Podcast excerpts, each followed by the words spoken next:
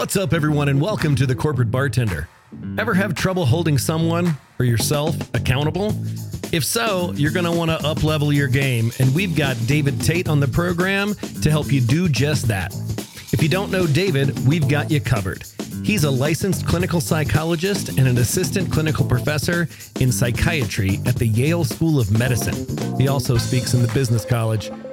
He's also the author of a new book, Conscious Accountability Deepen Connections, Elevate Results. And we're going to get deep into that today.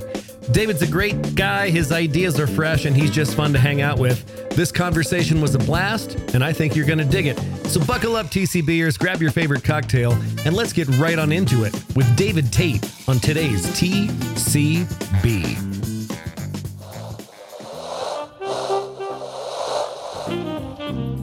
Welcome to SkyeTeam's The Corporate Bartender, where we gather some of the best HR and people leaders to discuss what's happening on the people side of business. Now pull up a stool, belly up to the bar, and join us for The Corporate Bartender.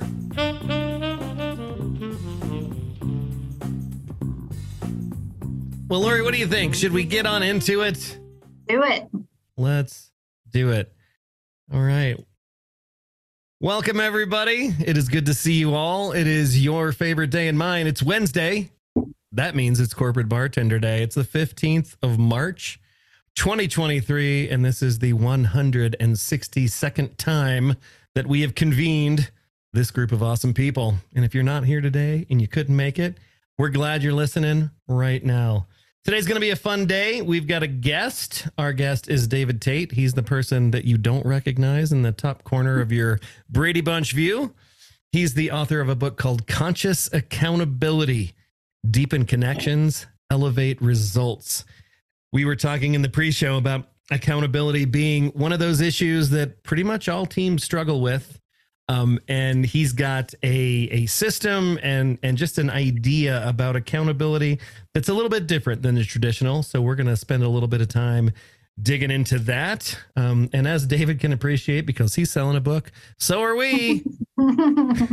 if you haven't bought yours, I have to say it every time. Morag's not even here today, but I will ask it anyway. Buy that book because I'm a pain in the ass, and it's a pretty good book. It's called You, Me, We, Why We All Need a Friend at Work and How to Show Up as One. We've got guests aplenty coming up. We've hit the return to work topic about 50 times, I think, in the last three years. Um, on the 29th of March, we've got Bob Johansen. He's the author of a book called Office Shock creating better futures for working and living. It's about the idea that it's bigger than hybrid and RTO. It's kind of like that work life blend conversation that we had a couple of weeks ago. We've got uh, Thais Gibson on the 5th.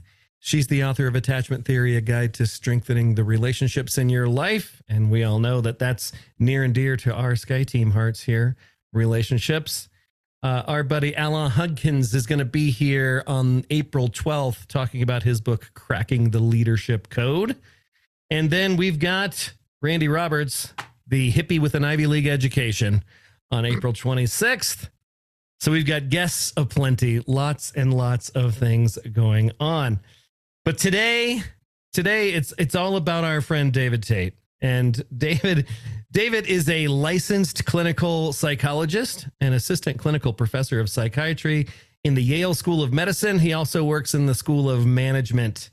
He's written this book called Conscious Accountability Deepen Connections, Elevate Results, and is also uh, the CEO of Conscious Growth Partners, a consultancy that focuses on leadership development, which is also near and dear to our hearts here at SkyeTeam. So let's give David Tate a big TCB welcome, shall we?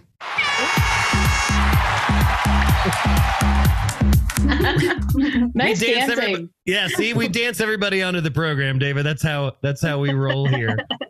Loving that. That's my only way to enter, as far as I'm concerned. It's the best way. awesome. Well, thanks for being here with us today. It's wonderful to have you. Um, before we get into the book and and your methodology and the ideas that are a little bit afield from traditional accountability, um, I don't imagine that as a child you thought this is where you would end up. as an expert in accountability and and out there pushing new ideas about it. How did you get from being a child to being here with us today? You can start wherever you want. Um, well, the way I like to think about it is I was um, the kid. Uh, I remember being a kid on the bus or the kid in homeroom in junior high. And I remember um, kind of just listening to um, the kid next to me telling me about the fight they got into with their parents or the breakup that they had with their girlfriend or boyfriend. And I didn't remember saying very much, just kind of listening. And at the end of these conversations, they'd say, thank you so much. That was really helpful. And I thought, what did I do? I just sat here. But then, like, oh wait, this is there's a career here. This is called psychology. And like, you know, That's um, awesome. so I I knew pretty early on that that was the path I wanted to to go down. Um, it, it ended up kind of morphing a little bit um, along the way.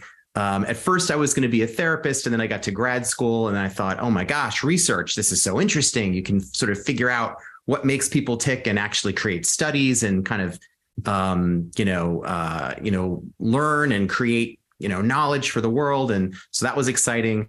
Um, and then um, after I finished my training, I was doing a, a postdoc, and I was I was on the research faculty at Yale for a couple of, of years, and I was doing some really cool work, kind of really uh, on, on important social issues and challenges like domestic violence and working with kids in the juvenile justice system and people with HIV/AIDS, and um, so was doing really great work, but was finding that being a researcher means to to get ahead, you have to um, write lots of write grants and publish papers.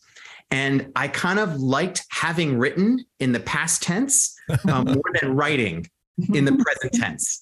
And the idea of like making a living by writing just was like, you know, didn't didn't feel like it was really um, filling my heart. Right. So I took a sabbatical, like a kind of an unpaid leave from Yale for six months, and kind of did a bunch of traveling and soul searching, and kind of realized that the thing that um, really lit me up was being using myself to kind of create some kind of change.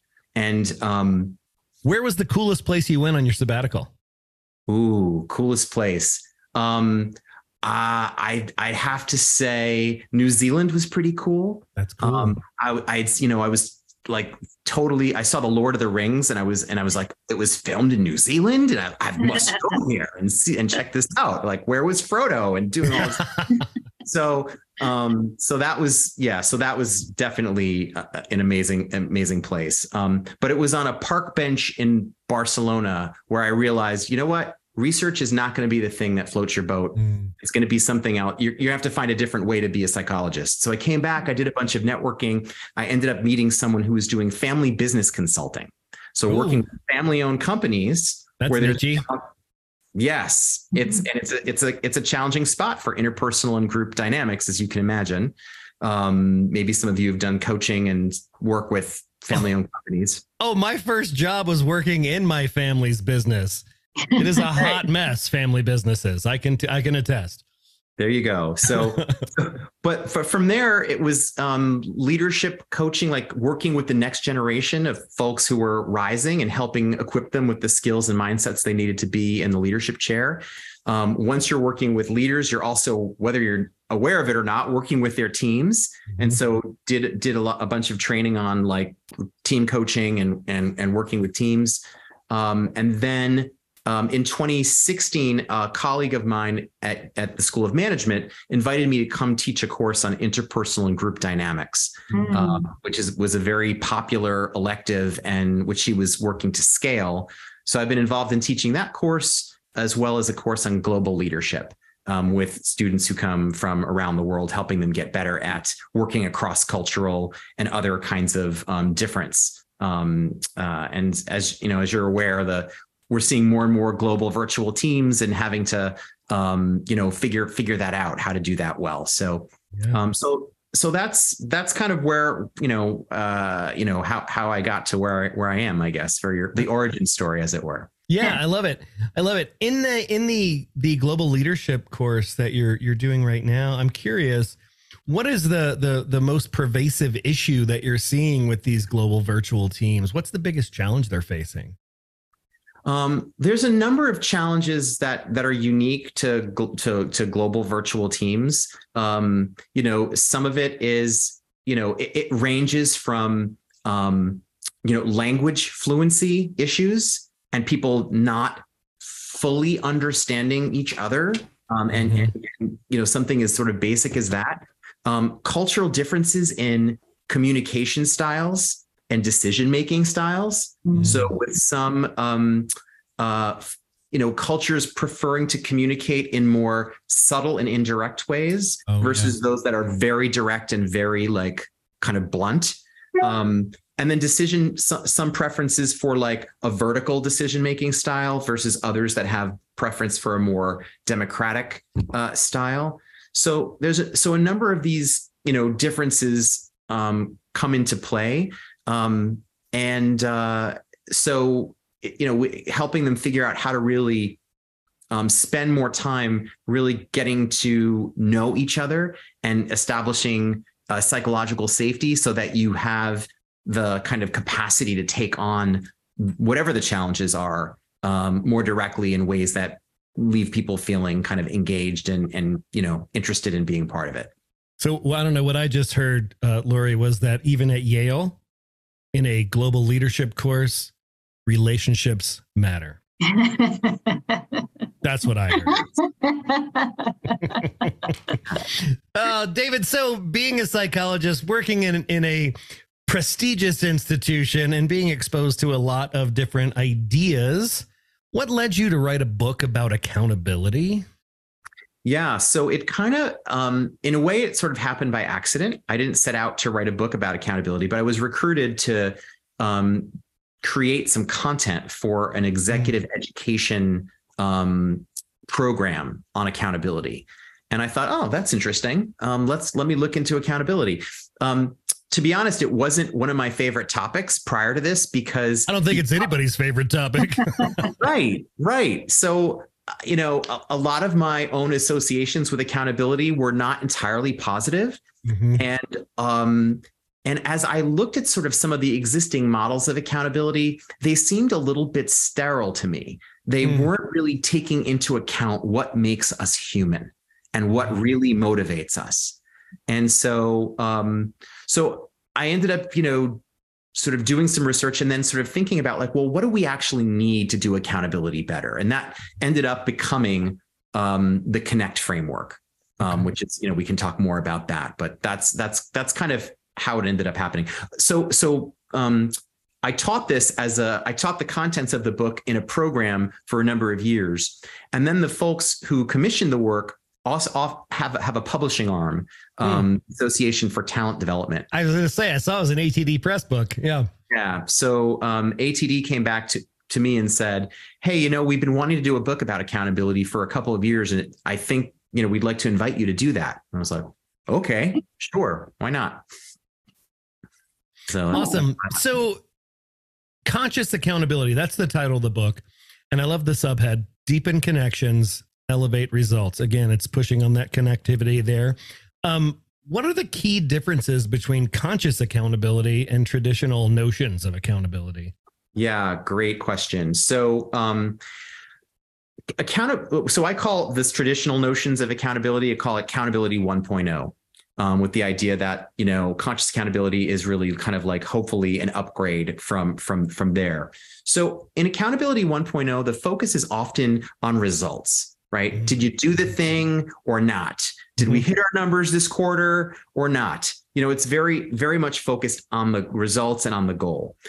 Conscious accountability encourages us to broaden the lens to not just focus on results, but also on relationships.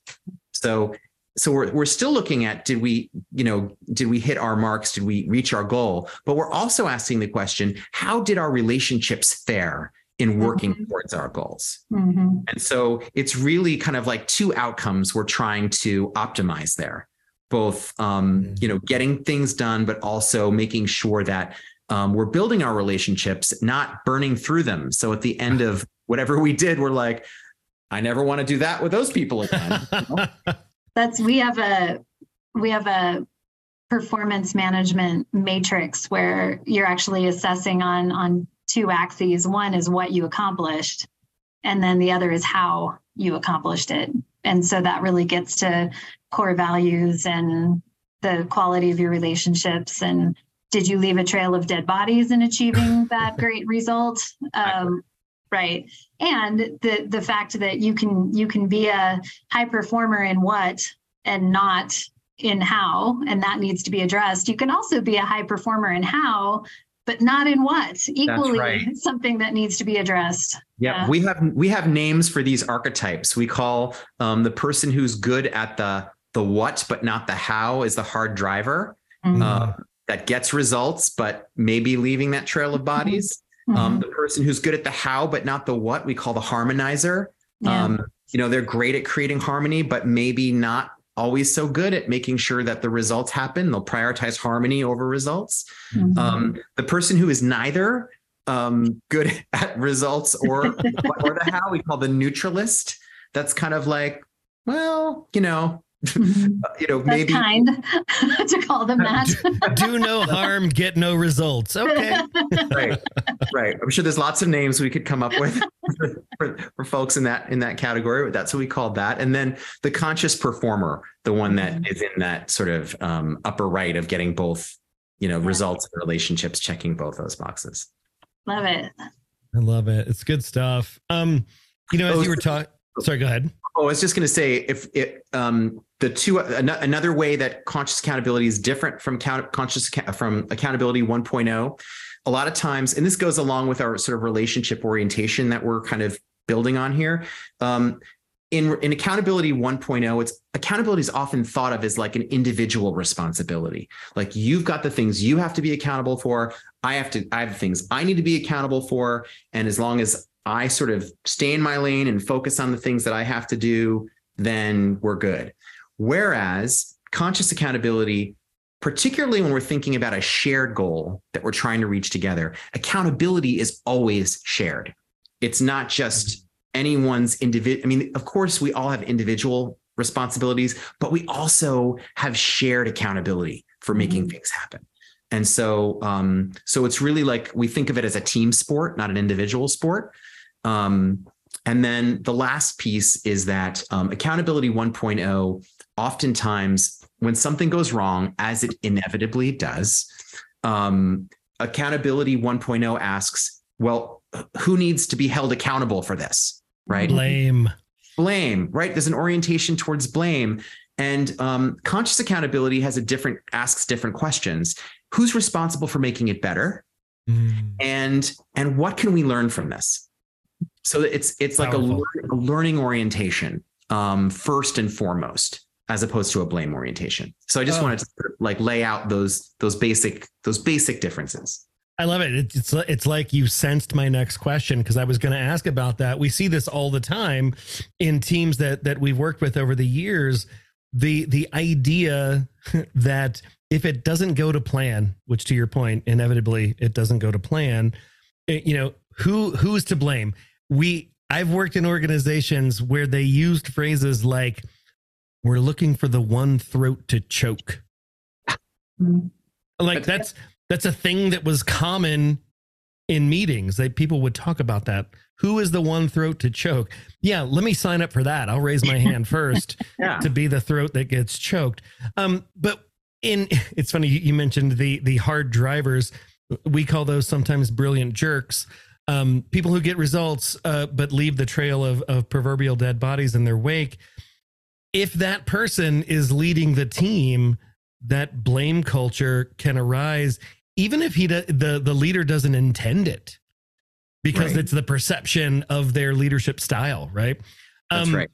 so when you think about this this idea of, of of conscious accountability being more of a of a social awareness vibe how do you transition a team that's been doing 1.0 and and and has admitted that hey postmortems and one throat to choke doesn't work. We need to do something different. How do you get them to buy into this notion of more of a of a social basis?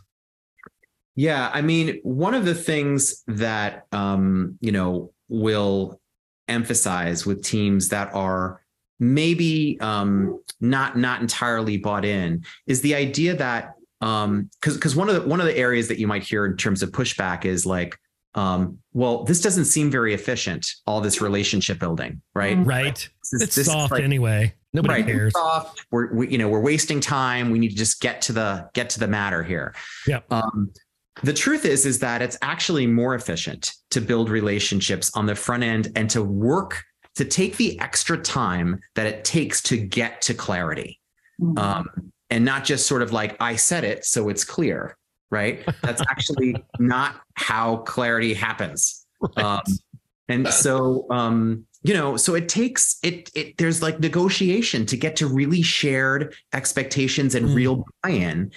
But when you take the time to do that and you set the conditions for the team to become successful, you, you, you have a much easier time downstream in terms of what follows.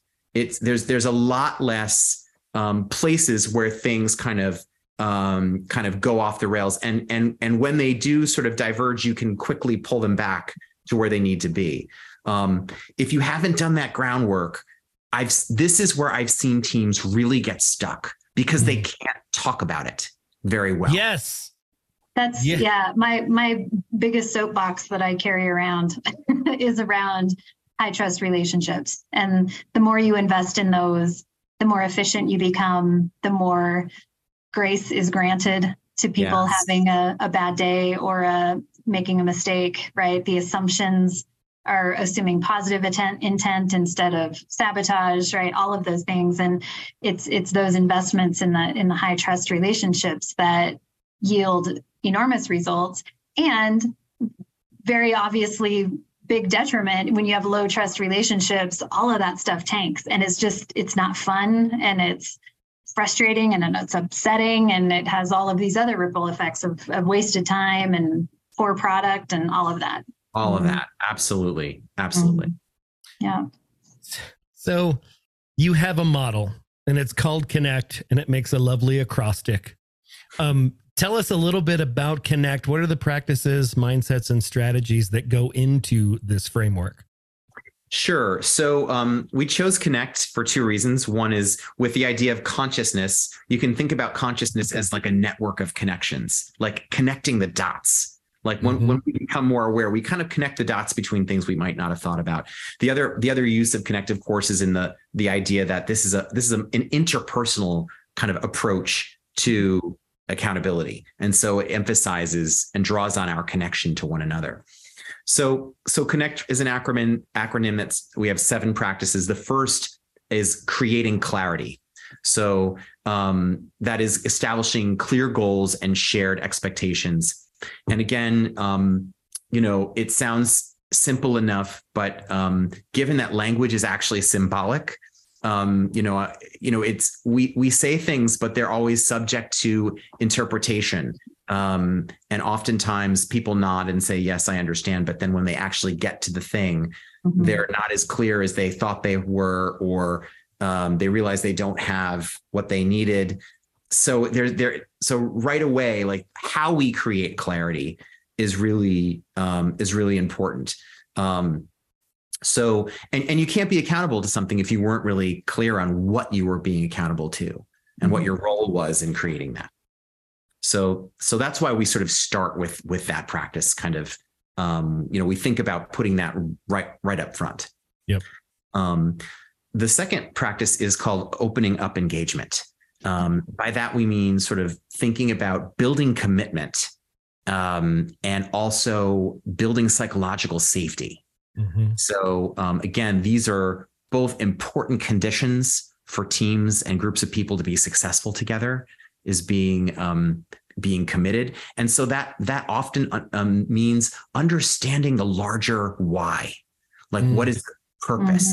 Um, people can get very um, often motivated and and and excited about things. The the idea that's bigger than any of us that we're all working for together um, if you can sort of create that alignment and un- help people understand their role in creating success, that can be um, that can be very motivating for folks.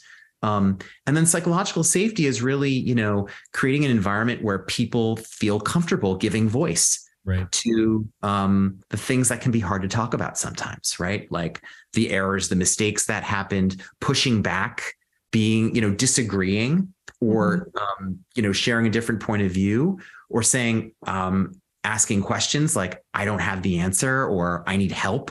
All of these things, you know, um, rely on an environment where you feel like you're not going to get dinged or lose face because mm-hmm. because of because of these or or worse right have like repercussions for saying the thing that's hard to say mm-hmm. and leaders can do a lot um, to to to sort of model by be by willing to be vulnerable themselves yeah um, seen time and time again in in teams and in in groups um, that vulnerability begets vulnerability but somebody mm-hmm. has to mm-hmm. go first oh 100% so it seems like creating clarity and opening up engagement. This is like I don't know. It sounds to me like this is the butter in the pan. This is what what mm-hmm. makes the environment really susceptible to being able to practice conscious accountability. Uh, then the next practice in the framework is called nailing it, and I love that name, nailing it. What does it mean to nail it, David? Simply doing what you say you'll do. So um, again, um, and sometimes that we think about that as related to like integrity um, you know and, and and being an accountable person is that you know having your words and your actions match um, it's it's again simple enough in in concept but as as i'm sure we're all aware um, we live in a world with so many competing commitments and also like what i like to call pop-up priorities the thing that kind of like comes up and suddenly like oh my gosh, like uh, we have to deal with this thing and it seems like it's on fire. And um, how do we manage our the, our existing commitments under those conditions? And how do we, you know, make sure that we get the thing we said we said we would do done, or or at least communicate and work with others to sort of mitigate against those those things that can get in the way. Mm-hmm.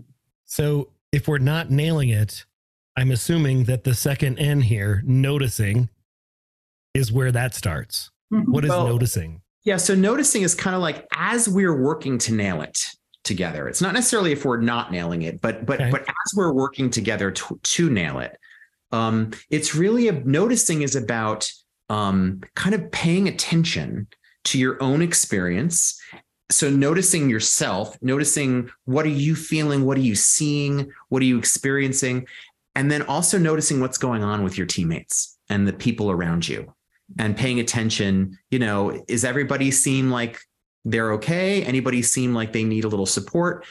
And, um, or is there anything that seems off in any way? And checking in, being willing to kind of give voice to your noticings with compassion and curiosity, not judgment. Love that. Mm-hmm.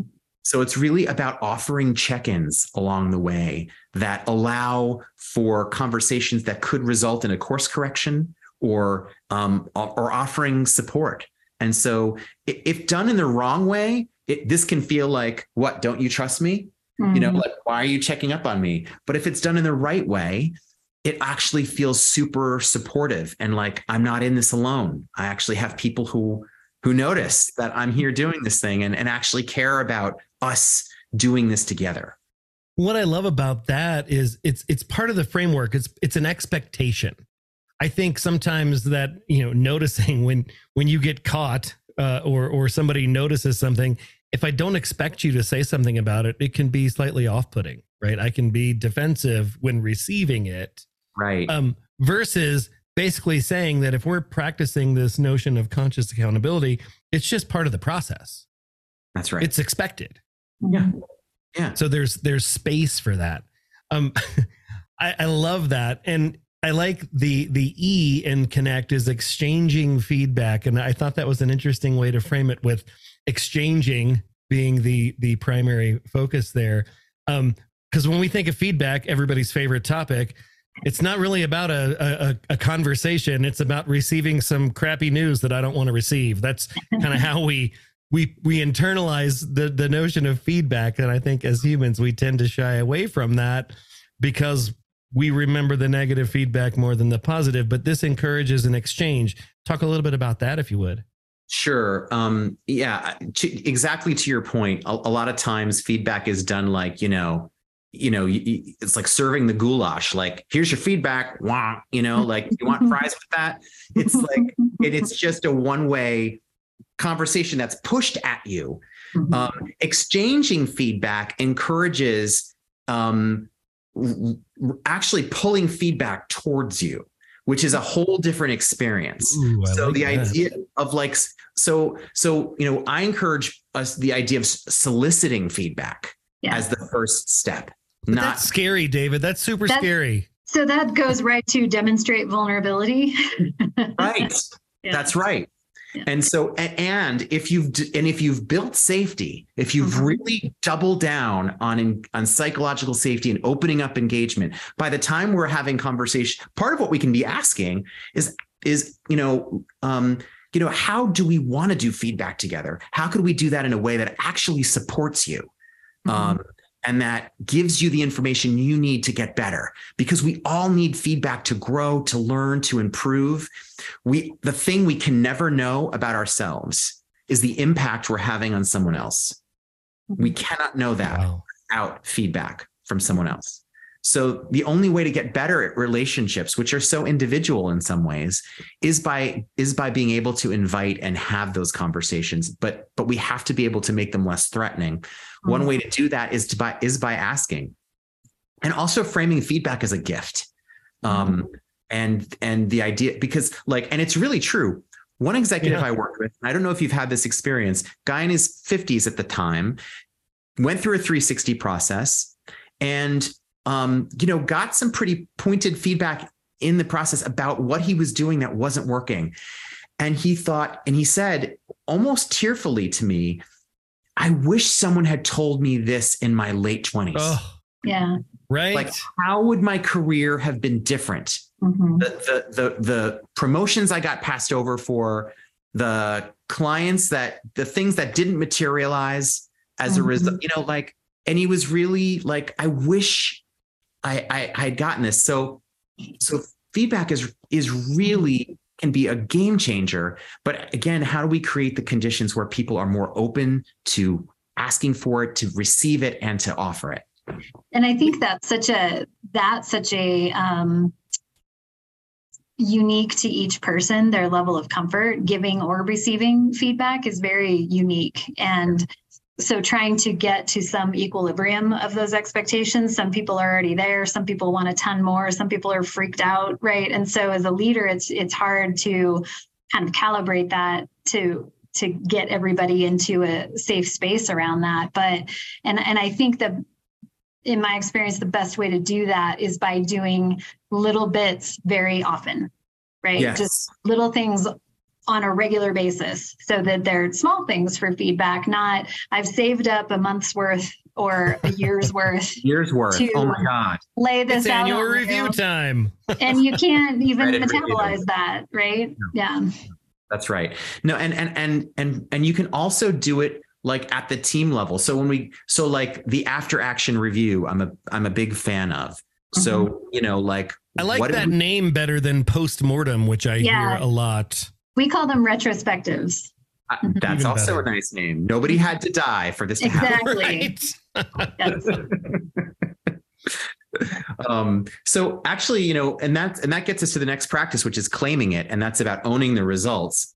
So in order to own our results, we have to first know what our results were. So we have mm-hmm. to be like, you know, open to getting that feedback and to sort of measuring how mm-hmm. we're doing but then to sort of look at those results and say what was the root cause here? Um, you know what what led to our success that we want to um, kind of repeat and and bring forward? And what are some of the things that we would change or try mm-hmm. differently based on you know based on everything that happened? So it's it's and and when we claim our results we offer um, we share the success with other people and we and we take responsibility for the things that didn't go well but with an eye towards learning and improvement, which brings us to the last practice, which is trying again. We pull all that learning forward and and apply it to the next whatever, the next quarter, the next project, the next team meeting, even. Um, and so it becomes hopefully this um, kind of virtuous cycle of of continuous improvement. Mm-hmm. Oh, yeah. so much good stuff in there.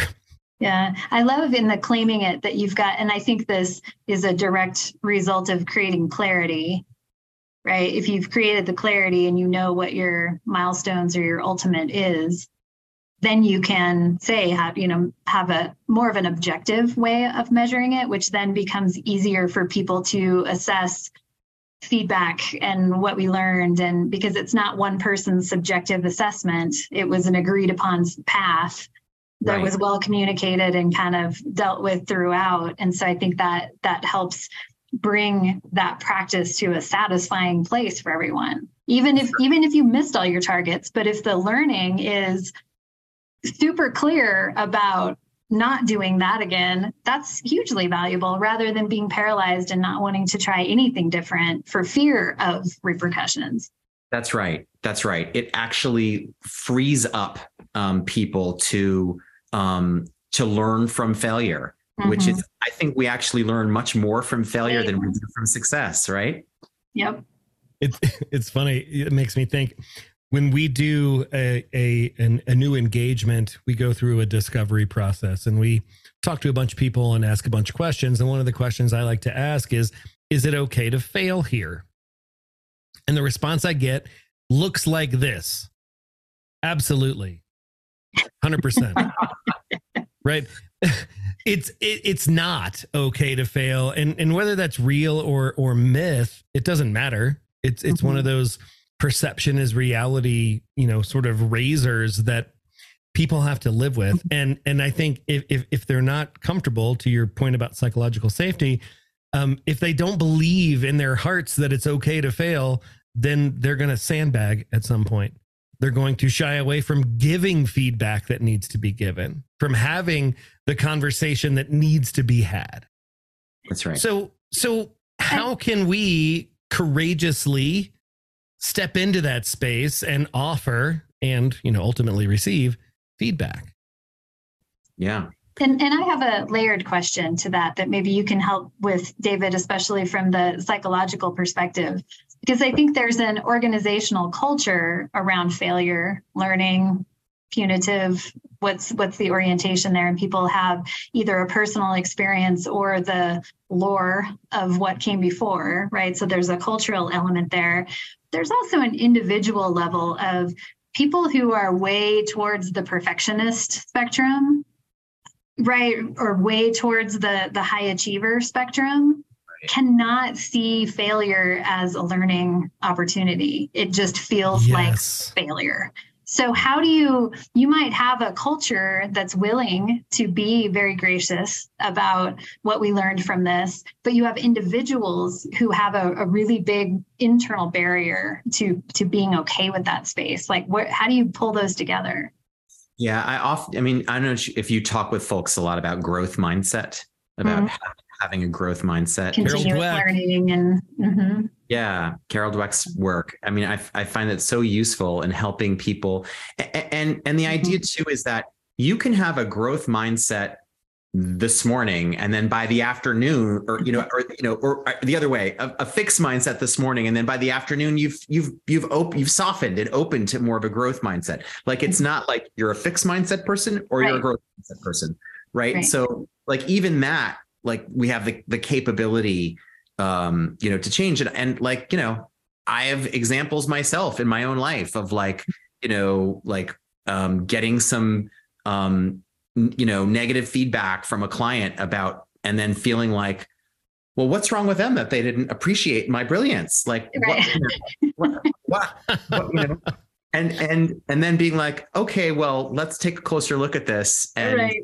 and then realizing oh actually they have some points here. Like I can see why they would experience that. And then like having some conversations. What could make this better? How could we? And then mm-hmm. coming back at it and then having it go much better. But that if I stopped with the right, well, you know, the the the righteous indignation and sort of being closed to to learning from feedback, you know, it would have ended there. And and and mm-hmm. I probably would have ended the engagement, you know, or might not have gotten another chance. Right, right.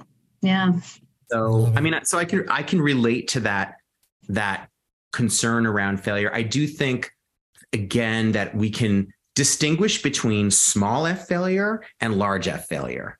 Mm. and that and that people don't necessarily distinguish between the two you know that we we we fail all the time and and we we, we in terms of you know um making mistakes or things not going exactly as we thought they would or um but that doesn't mean we've we've failed in some global sense of the word Right. so Right. helping people sort of make that distinction um uh but you're right it's, it can be challenging like some people can you know are um you know really see themselves their own sort of sense of self-esteem is Right. like very much wrapped up in Yeah. um their their sense of performance on a given task Yeah. Yeah. Mhm.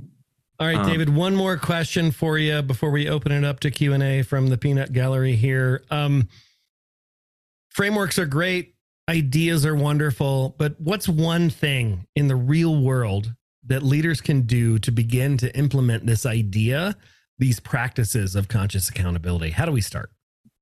Yeah, I think um, one of the things that I've noticed, and I don't know if you've noticed this as well, um, whether it's whether it's my my um, my students um, who are you know by and large like very driven, very high achieving kind of folks, or working with executives who are very much often the same way, um, that we've become like human doings, you know, human human doing Oh, machines I love that phrase. Mhm. right? Like we're just we're we're we're just on our to-do list all day long and just kind of powering through one thing after the next and and just fighting the clock to get all of the things done. And The the, spoiler alert, the clock wins. You can't beat the clock. we only get those 24 hours that's it. Like that's all there is, right? We have all the time there is.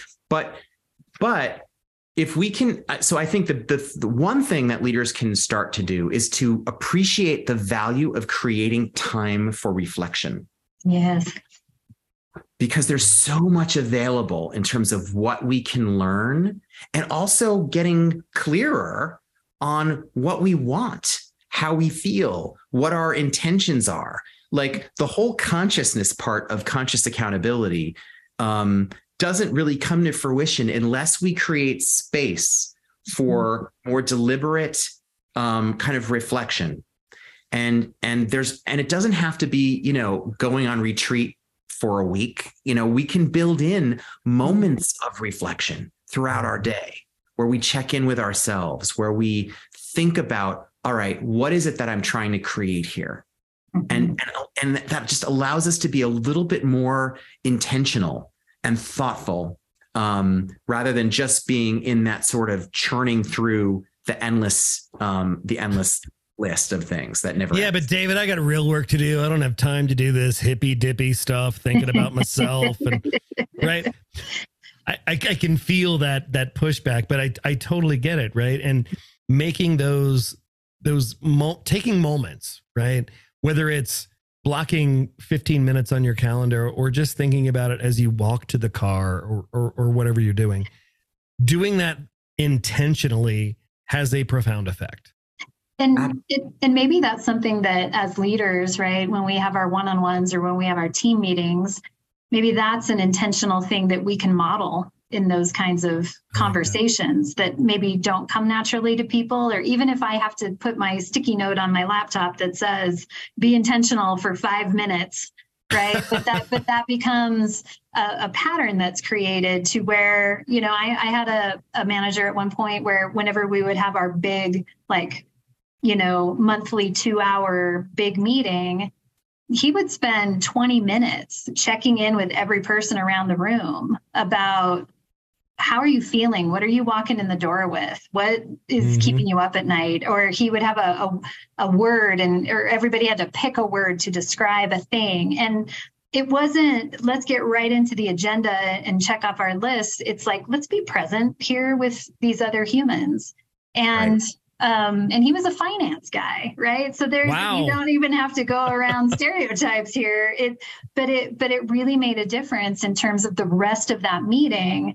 People were checked in and they were paying attention and the, the temperature of the room dropped and the blood pressure of the room dropped because people just acknowledged it. So you know maybe it's you know in terms of trying to create this kind of atmosphere the, the leader has has so much modeling that has such an impact and maybe those those are small ways to do it. Just, absolutely. I, I, absolutely agree with that. You know we talk about that in terms of setting the tone mm-hmm. right? The tone gets set and then often that becomes the default pattern. But if you don't def- if you actually do that consciously like what is the tone that i want to set? What is the you know that that you know what do i want to kind of create in terms of how we work and if mm-hmm. you if you if you do that deliberately again what follows from it um, will, will be will will be different. And and you can design that more um, as opposed to having it be sort of something that's unconscious. Mm-hmm. awesome. I've heard the phrase that um, the the leader brings the weather right? Just in your even just your nonverbal what's the look on your face and the way you're carrying yourself when you walk in the door people feel it and then it becomes here's the tone right? 100%. and our our ceo said that he started a practice where when he drives into the parking lot before he leaves his car he gets his mind right right? He, he's like this is how i'm going to walk in the door because everyone who sees me walk through the building is going to feel whatever my countenance is. That's yeah. right. It's like clear out those storm clouds. Yeah yeah let's, let's create, create clear skies here. Right yeah that's awesome. Uh, listeners, if you haven't listened to the Phil McKinney episode of The Bartender, that is a fantastic episode. and it's going back a couple years now. Um, yeah. Before we open to questions, David, if people want to bring conscious accountability into their organizations or get this book, where do they find you? How do they connect? Um, you can uh, f- uh, find us at www.consciousgrowthpartners.com um, and can learn more about the book there as well as uh, the services that we offer. Fantastic. All right. Anybody have any questions for David? So many things here in this conversation that I love. David Tate is officially my favorite person from March 2023 at this point in time. I know Ruby has a question. She's already off mute. no, just like um, it connects with Morag's comment. She said, loving this so much synergy. My mind is kind of exploding a little bit connecting it to some you know the models that we teach the models that we've written about. Um, in our book we talk about what does it mean to be an ally to show up as an ally to your coworkers to be a friend to others at work. And we've also recently started more deeply exploring well what does it mean to be an ally to yourself um, and the first component, the first practice, we call them practices, is abundance and generosity. And it mm-hmm. just really hit home when you talk about um, spending time with yourself because that's abundance and generosity to yourself that reflection time. And um, and to help me be a good leader i've got to spend time with myself so that i do know what my values are what i care about where i'm headed who i want to be as a leader. Um, and then thinking about from a team perspective being accountable to my team i do need that to spend time just from abundance perspective be with people not just the doing. So i just wanted to like double underline your comment and i just love all of your work and it connects to a lot of the things that we teach so thank you for your research and and just all the work that you've done in this field oh thanks ruby appreciate that yeah. awesome I have a question. Yeah, go ahead, Lori. David, do you have any in, in all of your wanderings through psychology and, and leadership and all of that? Do you um, do you integrate any kind of personality assessments into mm. when you're working with teams to kind of help understand those those individual preferences or tendencies or derailers to help a team kind of figure out these paths to connect? Yes, um, I do. In fact, so I there's a bunch of different um, tools that I use, and I may, you know, really try to be thoughtful about choosing the right mm-hmm. tool for the right situation. Um, one that I use a lot is called the Neethling Brain Instrument, uh, the NBI, and it measures thinking mm. style preferences. Um, and um, and it's it's a really neat uh, measure. It, it, it, there's no kind of like it's based on uh, brain science research. It identifies sort of actually um, four primary um, preferences for how we think. Um, it, it, looks as the brain is a metaphor for thought. And so you can have sort of more people who are more cognitive in their approach, more emotional in their approach, more left brain, sort of like logical, sort of focused attention processing versus right brain, which is more global processing. So those those those distinctions yield these four different styles, and you can help people understand their styles, how they may be different from their teammates, Mhm. and and also um, the idea that it takes a whole a team needs a whole brain to Yeah. actually work. So like how do you know how do we actually get that diversity of thought and really leverage different thinking styles to create the best, most innovative solutions? I love that. I think that, and just going through that process when I've worked with teams around pick your flavor of assessment, um, just the process of first self awareness, going, oh, that's almost eerie how well that describes me, right? And then moving on to understanding other people and that whole concept of like, oh, David isn't trying to piss me off every day. By the way, he does X, Y, Z. That is Right. I mean, he his might default view of the world, right? Right, exactly. but and it's different than mine, which we can leverage for each other for the good, right? Right. That once we understand that and we have tolerance or even appreciation for that, and right, the building of the trust and the opening the engagement, all of those things, I think. Um, go so such a long way in helping us see each other as whole human beings and then you can get to how do we create clarity and how do we benchmark our results and how do we debrief uh, feedback yeah That's right. No, I think I think there's a lot of those tools go a long way towards that building greater awareness of ourselves and of each other and of the team as a whole. Um, so um, so I like to often start um, you know Yeah. Engagements in that way.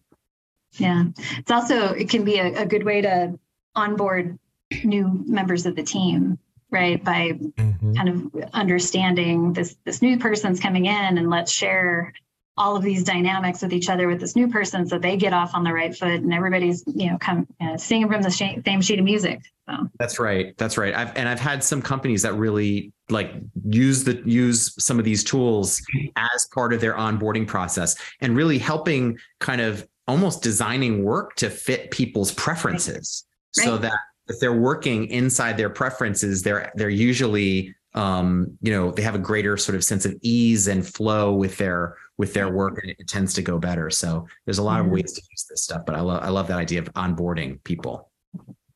I love it. Awesome.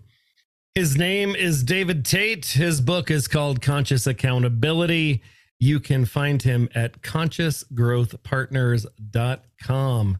If you have questions for David or want to connect, do reach out. And uh, let's get on into our end of show. David, you are welcome to stay at the end of the bartender. We do three things. They are funny things. It's a good feel story and it's a goofy cocktail. It takes about five minutes to go through. If you want to hang out, you're welcome to hang out. If not, do what you got to do. We'll shift into funny things. Funny thing number one. This made me laugh because I sang the song when I read the when I read the tweet. I think the guy that really cared when Jimmy cracked corn. Otherwise, he wouldn't have written a whole song about it. Because he did care. He wrote a whole song. This one made me laugh. Remembering this on International Women's Day. Oh, you're a feminist? Name every woman. This guy said Whitney Houston. I'm every woman. That's what she said. Uh, we had an episode a little while ago about the management practices of Elon Musk, and this one made me laugh. That feeling when you find out you would have to pay a hundred million dollars if you fired the guy you just fired. I would like to apologize to Halli for my misunderstanding of a situation. It was based on things that I was told that were untrue or in some cases true, but not meaningful. He is considering remaining at Twitter. In in Uh. SkyeTeam speak, Ruby and I say, yeah. Whoops. Whoops. Big whoops. Uh, funny thing number four. One thing we got exactly right is making sure that every kid learns how to play the recorder. Probably the most beautiful sounding instrument ever created. I totally want to get one again. oh, i'm sure we have two in our house Okay, I would like it. Get a kazoo. and being an American, you will appreciate this. Scheduling a meeting, American. I'm having brain surgery tomorrow from 2 to 5, but I can do 5:15 tomorrow if that works. Yeah. European. Tomorrow is the 789th anniversary of the local cheesemaker setting up shop in our town, which is a 3-day holiday, but I can do next week. My favorite funny thing, my favorite funny thing this week. Hey man, don't be named that. Don't be named Gibson Jimerson. don't be named that. Um, oh, today's good feel story. It's Steve Hartman. He's going to tell you a story that you're going to like, just like every week. Finally, tonight, CBS's Steve Hartman goes on the road with a high school football star who's using lessons from his painful past to give others a brighter future. When Lincoln East High School football phenom, wide receiver Malachi Coleman announced he'd be playing for Nebraska next season, it was the completion of the ultimate Hail Mary. Twelve years earlier, Malachi's mother left him and his younger sister by the side of the road and never returned. Malachi suffered abuse in the foster system until eventually he and his sister were adopted by a loving family. But so much damage had been done. He was a broken kid. Parents Miranda and Craig Coleman. Like he lived for today and only today, and nothing mattered. A mean and selfish jerk, by his own admission, who refused to do anything kind for anybody. Yeah, because nobody had really helped me up to that point, you know? So why should you help them? Yeah. So, when the Nebraska School Activities Association ruled that high school athletes could now profit off their name and likeness, it came as no surprise that Malachi was first in line. The shocker was how he planned to spend it. Never could have predicted. No, it was his idea. They say Malachi walked into this local restaurant and offered to promote a burrito on condition a portion of the profits go to one cause. Put it towards um, advocating for the foster care system. Nick Maestas is the owner. How would you not want to be on board with that? This kid's remarkable transformation actually began a few years earlier after an hour long argument in which Miranda insisted he do something selfless. Uh, yeah, I threw out at least a hundred ideas of things he could do. And exasperated, I finally said, What about holding a door? Can you hold one door for one person? And he finally was like, I can hold a door.